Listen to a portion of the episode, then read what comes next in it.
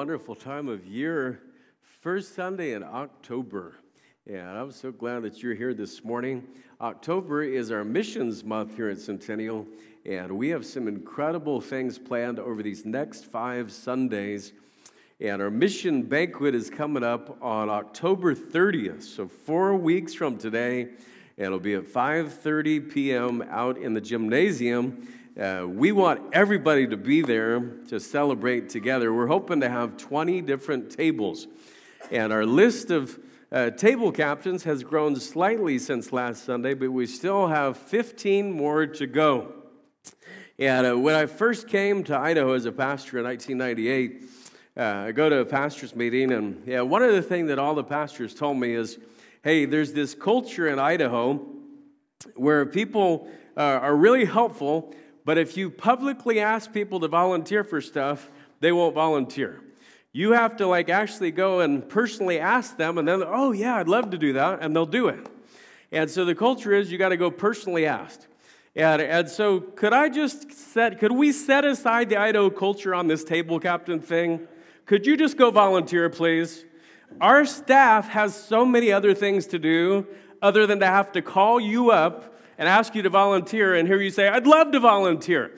If you would love to volunteer, go volunteer. All right? This is not rocket science, people. There are two sheets of paper back at Connection Point. You're coming to the banquet, just go volunteer. You're going to sit somewhere. Why not just write your name down? Okay? Uh, it's not hard to be a table captain, though. You get three basic jobs get eight to 10 people to sit at your table, they can be from your own family uh, provide some type of centerpiece, okay? I don't care if it's a Lego building set, it's a centerpiece. Uh, and be in charge of keeping the special projects offering envelope for your table. And we're going to start unveiling projects next Sunday. So it'd be great if we could get all 20 captains by today. Now, for the food this year, uh, we're going to have an international theme. And so we need everybody to bring an international dish and an international dessert. Okay, you could get really exotic, or you can bring Italian lasagna and Belgian cream puffs. Okay, you do it however you want. It's going to be a lot of fun as we celebrate what the Lord's doing through this local church. You know, as we look around our world, in every place on the planet, there are problems. Sin has affected every tribe and every nation. And there are some issues that seem to be common in just about every place. Uh, spiritual emptiness is the number one global giant. Self centered leadership is everywhere. It's in nations, in corporations, in churches, wherever you look. Uh, extreme poverty exists in so many places. Preventable illnesses uh, are a perpetual problem and lack of education affects generation after generation. These five things are known as the global giants. And let me repeat them just if you're keeping the score spiritual emptiness, self serving leadership, extreme poverty, preventable diseases, and lack of education. Now, Jesus came not to just give us life, He came to give us life more abundantly. And He has designed the local church to be the answer for these giant problems in our world today. The answer for spiritual emptiness is to preach the gospel of reconciliation and plant new churches where there are none. Uh, the answer for self serving leadership is to equip servant leaders. The answer for extreme poverty is to assist the poor. The answer for preventable illness is to care for the sick and to teach them uh, how to stay away from those illnesses. And, and the answer for lack of education is to educate the next generation. Now, at Centennial, we call that PEACE, P E A C E. Preach, equip, assist, care, educate. And we do this not only here local, but we do this globally with a missions team of pastors in southern India. And we also do this in the country of the Republic of Congo with the pastors there. And uh, we call that uh, missions because it is the mission we have been given by Christ. Here in the month of October, uh, we're going to look at the harvest fields that Jesus has assigned to every believer at every church.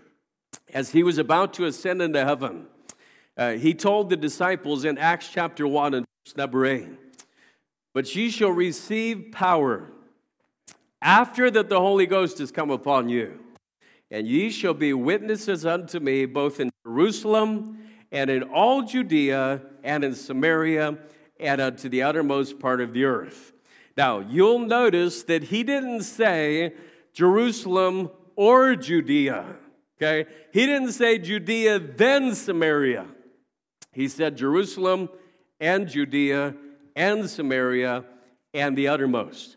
Every believer and every church has been given a commission that simultaneously reaches personally, locally, and globally. And every Christian should be involved in personal missions as a witness for Christ with the people that we already know. And, and that's what we're going to talk about this morning in the first message. We're going to talk about personal peace, personal missions. And every Christian should also be involved in local missions through the ministries of the church. We'll talk about that for the next two Sundays. And every Christian should also be involved in global missions. And we'll talk about that the final two Sundays of the month.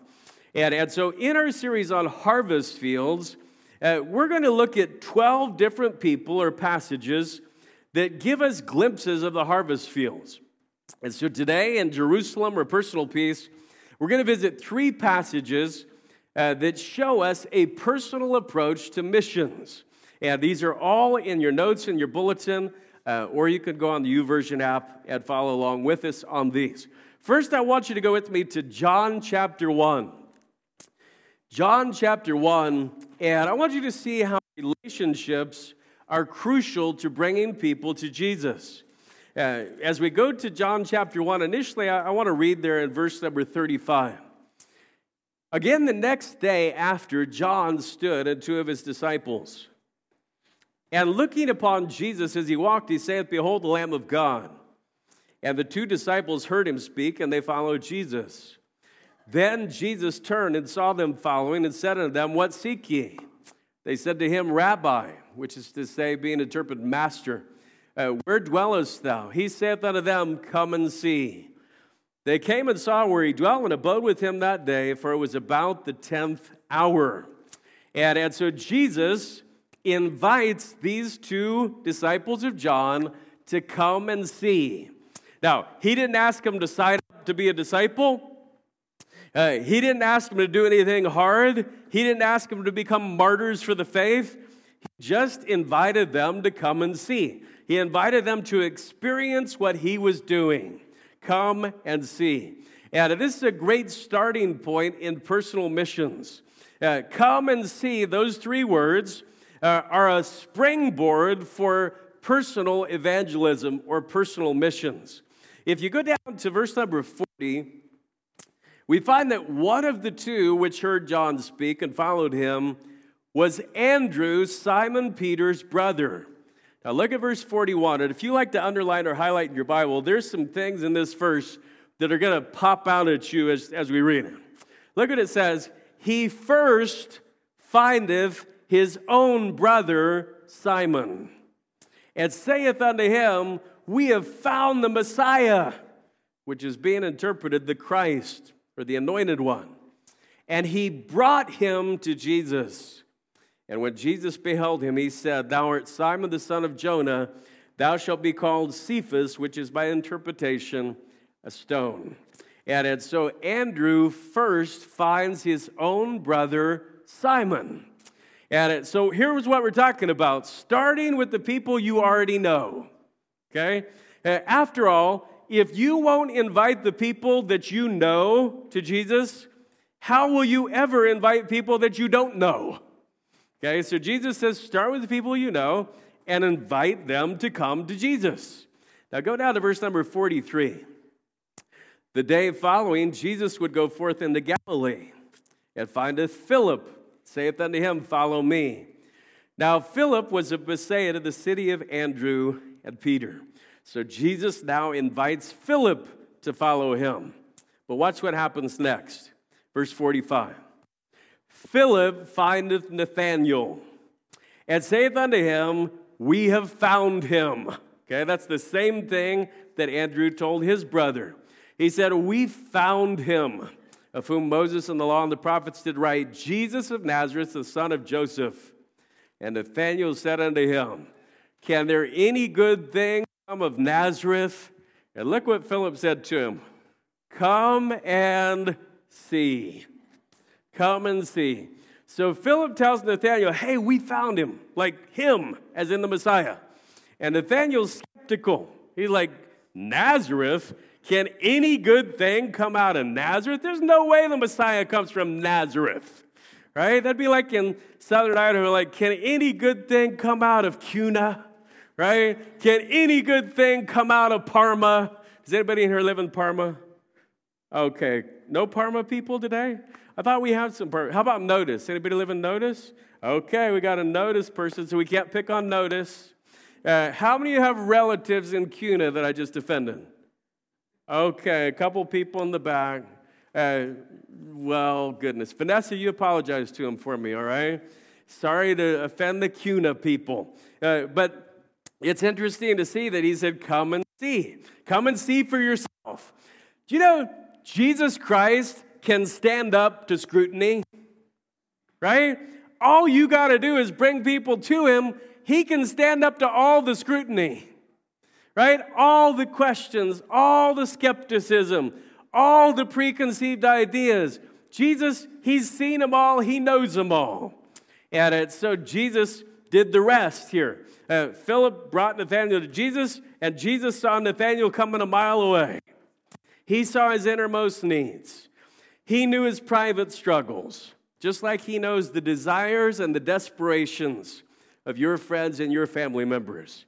See, it's our job to invite people to Jesus, and it's Jesus' job to draw them to himself. Look how this happened, verse 47. Jesus saw Nathanael coming to him. It said of him, Behold, an Israelite indeed, in whom is no guile. Nathanael said unto him, Whence knowest thou me? Jesus answered and said unto him, Before that Philip called thee, when thou wast under the fig tree, I saw thee. You know what Nathanael was doing under the fig tree? He was praying. And Jesus just gave the glory of God and said, I saw you under the fig tree. And Nathanael answered and said unto him, Rabbi, thou art the Son of God, thou art the King of Israel.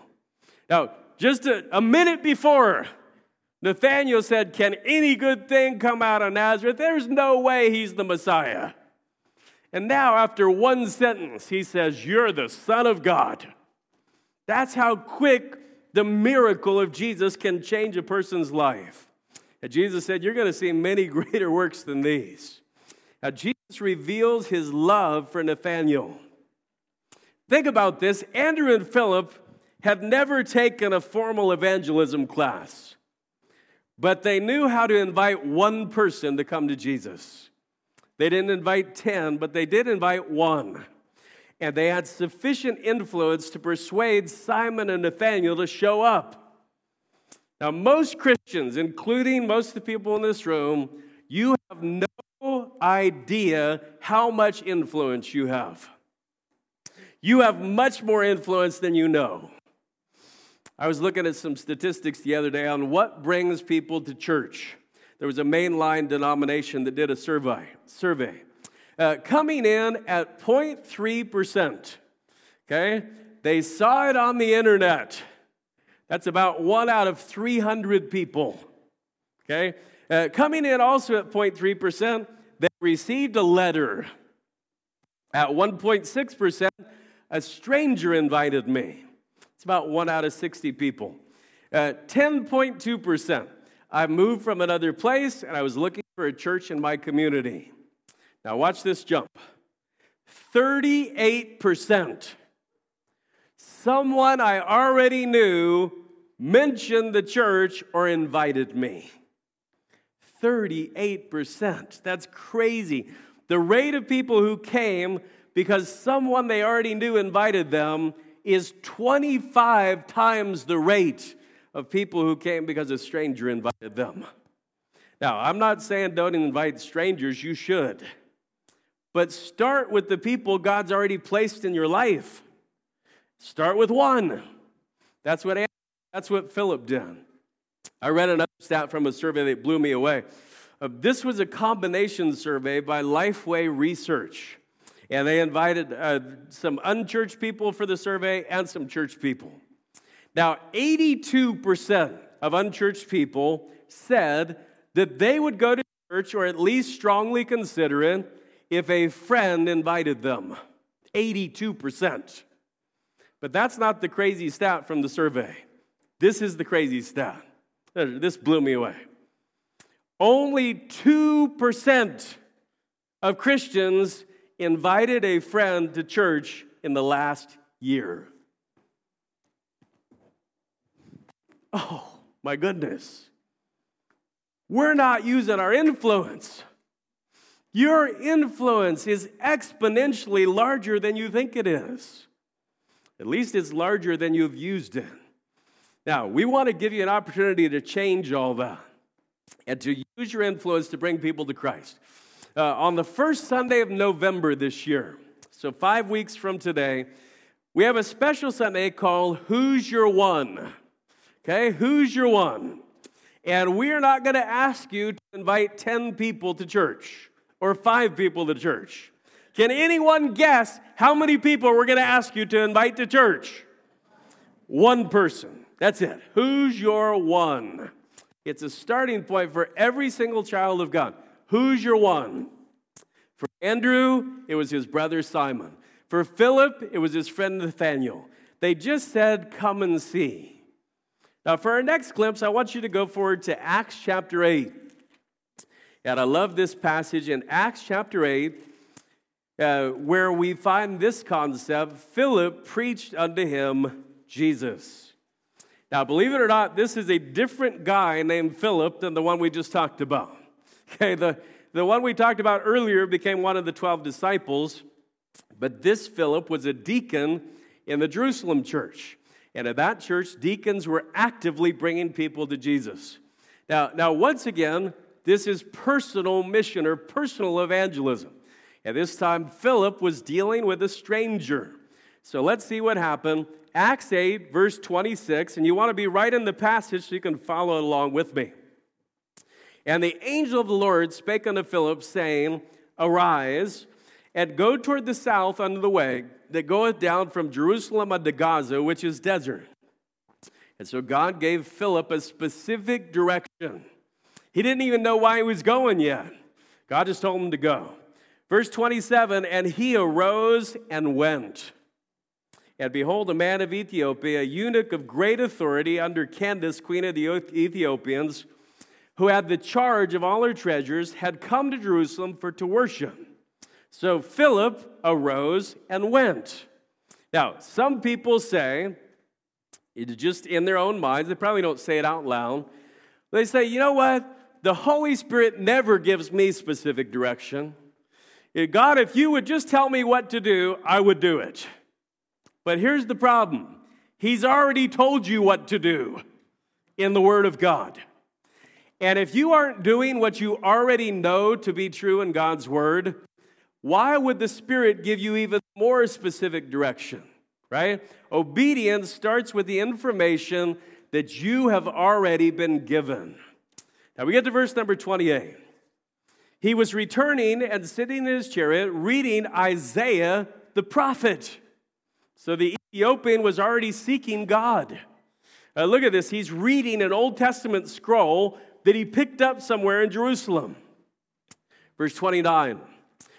Then the Spirit said unto Philip, Go near and join thyself to this chariot. And so sharing the gospel required proximity. Philip had to get close to the man. You can't do personal evangelism without proximity. It might be physical, it may be emotional, it's for sure going to be spiritual, but you have to put down some of your barriers. Verse number 30 and Philip ran thither to him.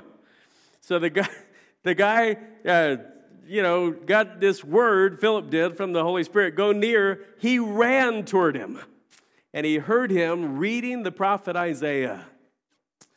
and he said, Understandest thou what thou readest? So Philip started with a simple question Do you understand what you're reading? Look at verse 31. The eunuch said, How can I, except some man should guide me? And he desired Philip that he would come up and sit with him. So Philip's compassion led to a closer meeting. The guy invited Philip to come and sit in the chariot. The place of the scripture which he read was this He was led as a sheep to the slaughter, like a lamb dumb before his shearer, so opening not his mouth. In his humiliation, his judgment was taken away. And who shall declare his generation? For his life is taken from the earth. So he's reading from the scroll of Isaiah. And the eunuch answered Philip and said, I pray thee, of whom speaketh the prophet this? Of himself or of some other man? And so Philip had to start where the man was. Okay? When you're witnessing to another person, the starting point has to be where he or she is. Uh, when I was in high school, I think it was the year before my senior year, the summer of 89, uh, we took a bus, a tour bus from Oklahoma, and drove all the way up uh, to Canada. We started in Vancouver, and then we walked, worked across to Saskatchewan on this evangelism tour. And so there's a whole bus of us, like 40 people, and we go into these cities and uh, do witnessing in parks and skate parks and and then we'd have church services every night.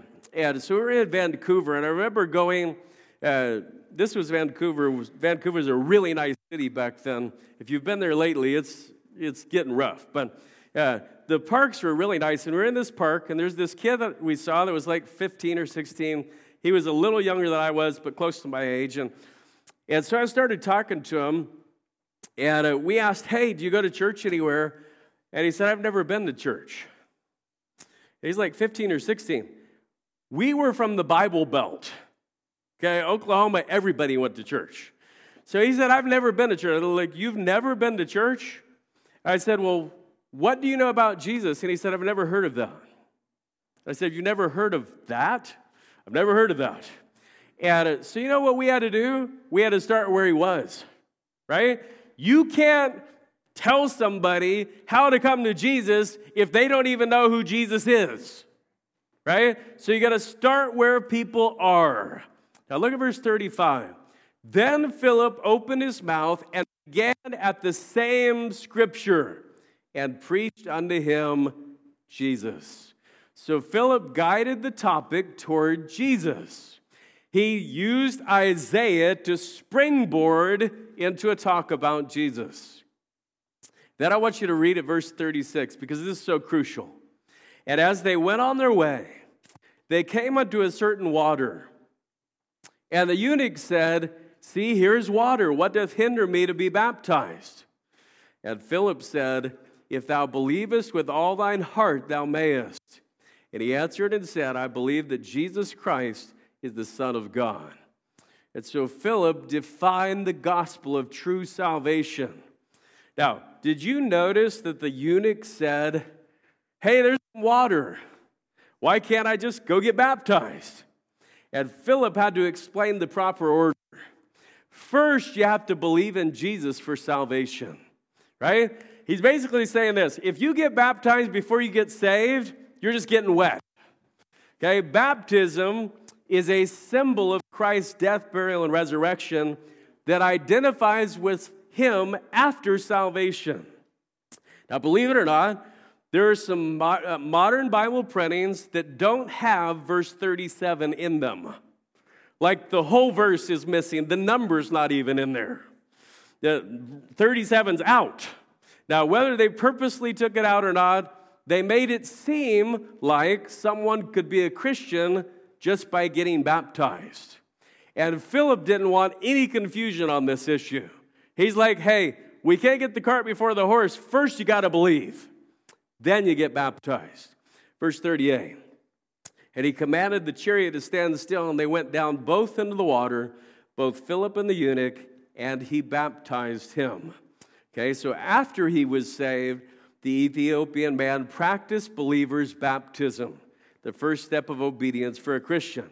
As you read the end of the passage, you find that this event caused rejoicing and further witness. Now, I want to move to our third glimpse this morning in personal missions. It's in the tiny book of Philemon.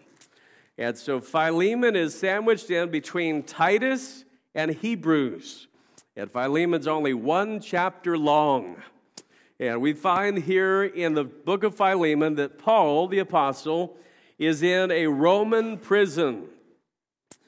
You say, oh, how horrible. That doesn't seem like it would be God's will. Let's read and find out. Okay, so verse number one Paul, a prisoner of Jesus Christ, Timothy, our brother, and Philemon, our dearly beloved and fellow laborers. So they're writing to this guy named Philemon. And uh, they talk about rejoicing, and they talk about the character of Philemon. But let's get down to what the letter was all about. Why did he write? Verse number nine Yet for love's sake I rather beseech thee, being such a one as Paul the aged, and now also a prisoner of Jesus Christ. I beseech thee for my son Onesimus, whom I have begotten in my bonds, which in time past was to thee unprofitable, but now profitable to thee and me. And so here we find out that Onesimus was in prison justly. Okay, verse 18 says that he had wronged Philemon. He had committed a crime against his master. His master is Philemon, this wealthy man. Yeah, that's who Paul's writing the letter to. Now, verse 9 that we already read shows us that Paul was in prison unjustly. Okay? His only crime was preaching the gospel. There was absolutely no reason he should have been in prison unless God had allowed him to be put in prison to meet someone who needed redemption. Now, think of, of this. If Paul had allowed himself uh, to grow a woe is me attitude, he would have missed the opportunity God sent his way. And unfortunately, that's what most of us do when trouble comes. Instead of looking around uh, to see who God would have us to influence during our trial, we're constantly looking for escape hatches to get out of the trial. And it's hard to even stop and think, why has God allowed me to be in this situation right now? But Paul did. And God used Paul's trial as a testimony. Uh, I don't know how the friendship started. Maybe Onesimus said, Hey, what are you in for? And Paul said, Oh, you know, I'm innocent. uh, no, I'm here for preaching the gospel. And Onesimus said, What's the gospel? Or maybe Onesimus said, Hey, why do you always seem so happy? Didn't you get the memo? We're in the dungeon.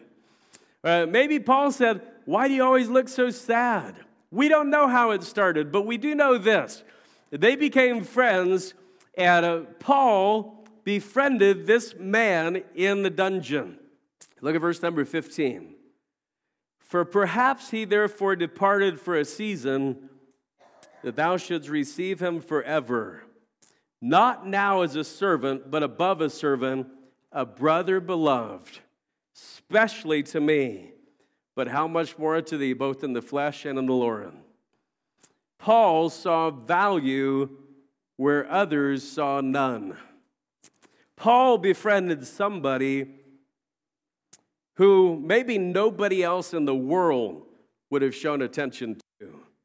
And that attention made an eternal difference for Onesimus and all the people that Onesimus reached for Christ, and all the people they reached as well. See, personal peace, personal missions, personal evangelism is amazing in the fact that it's an opportunity to be used by God. Whether that means inviting someone you already know to come and see, uh, whether you specifically go to find another person because you're led of God, uh, or you connect with a person during the middle of a difficult season of your life. It is just you talking to another person. And uh, we said this morning that it all starts with one. It all starts with one. And it's so who's your one? Who is it that you're going to talk to uh, in your life this week? And it could be that God's going to bring somebody across your path in a unique way, or in a trial, or during a test. But who's your one is the idea that we want you to leave with here this morning. Now, before we close in our prayer today, uh, we want to present to you some of our recent graduates from Class 101. And so I'm going to ask the following uh, people to just come up at the front, and I've got a little gift for you. And then uh, we just want to all clap for you together, all right? So, Timothy and Kimberly Murray, uh, John and Dora Law, Tori Pluger, Tyler and Lindy Reby, and Andrew and Lauren Beck. If you guys would all just come right up to the front here. All right, come on, come on. All right, just just stretch out right across the front here. Some, some of you come over here with John and Dora. We don't want them to seem lonely on this side.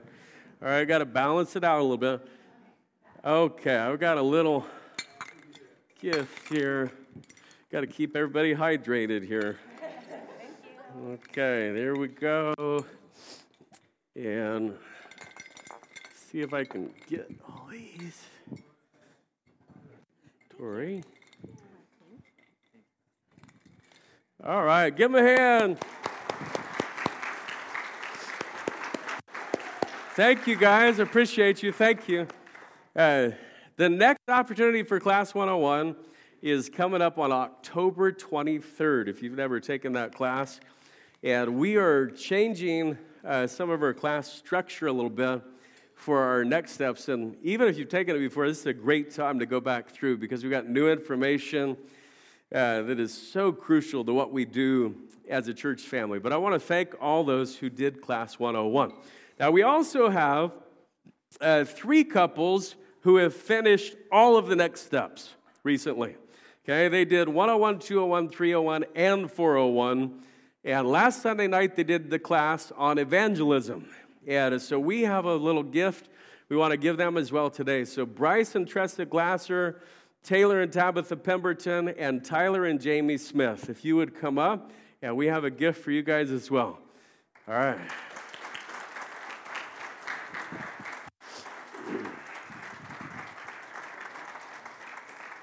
All right, we'll, we'll wait till they get here.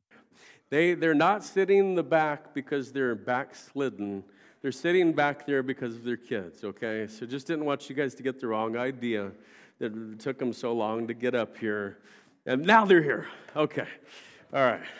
We have uh, this for you and Tressa, and we figured that couples could share a book. If you want your own, though, couples, just I get you your own. Okay? So, no, you can have your own if you want. Like if you both have a library um, and you'd like your own, not, you don't have to see me right now, but sometime. All right, let's congratulate them. Very good. All right, so we're leaving this place today, and I want you to have that question in your mind who's your one? And let God put that on your heart for Who's Your One Sunday. Uh, and also on your way out, I know I mentioned this in such a loving way before. We need table captains, okay? 15 of them. And uh, you know, it would be such a blessing to me before I went to get in my car after getting everything done today to see the entire list full. Uh, and that would be an incredible blessing to me if you would do that. So we need 15 table captains. You could do it with another family or with your small group or somebody you serve with. Some of you have eight people like in your own family. All right, so yeah, get that done for us. I sure would appreciate it. Let's stand together and we're going to close in prayer this morning. Thank you for being here. I hope you'll be here for every week of the series. Uh, it's such an important month for this church. Uh, and I, I, hope you'll be here for every part of it uh, so that we can do this in a united way together. Father, thank you for your grace and goodness to us. We thank you for these scriptural examples that we've seen this morning of personal mission, just inviting people to come and see being willing to be led by the Holy Spirit to talk to certain people, and being willing to talk to people when we're in the midst of a trial or they're in the midst of a trial. Yeah, I pray that you would guide us and teach us of these things. And as a church, help us to do more for worldwide missions. than we've ever done before to the glory of God our Savior. And we ask it in your name.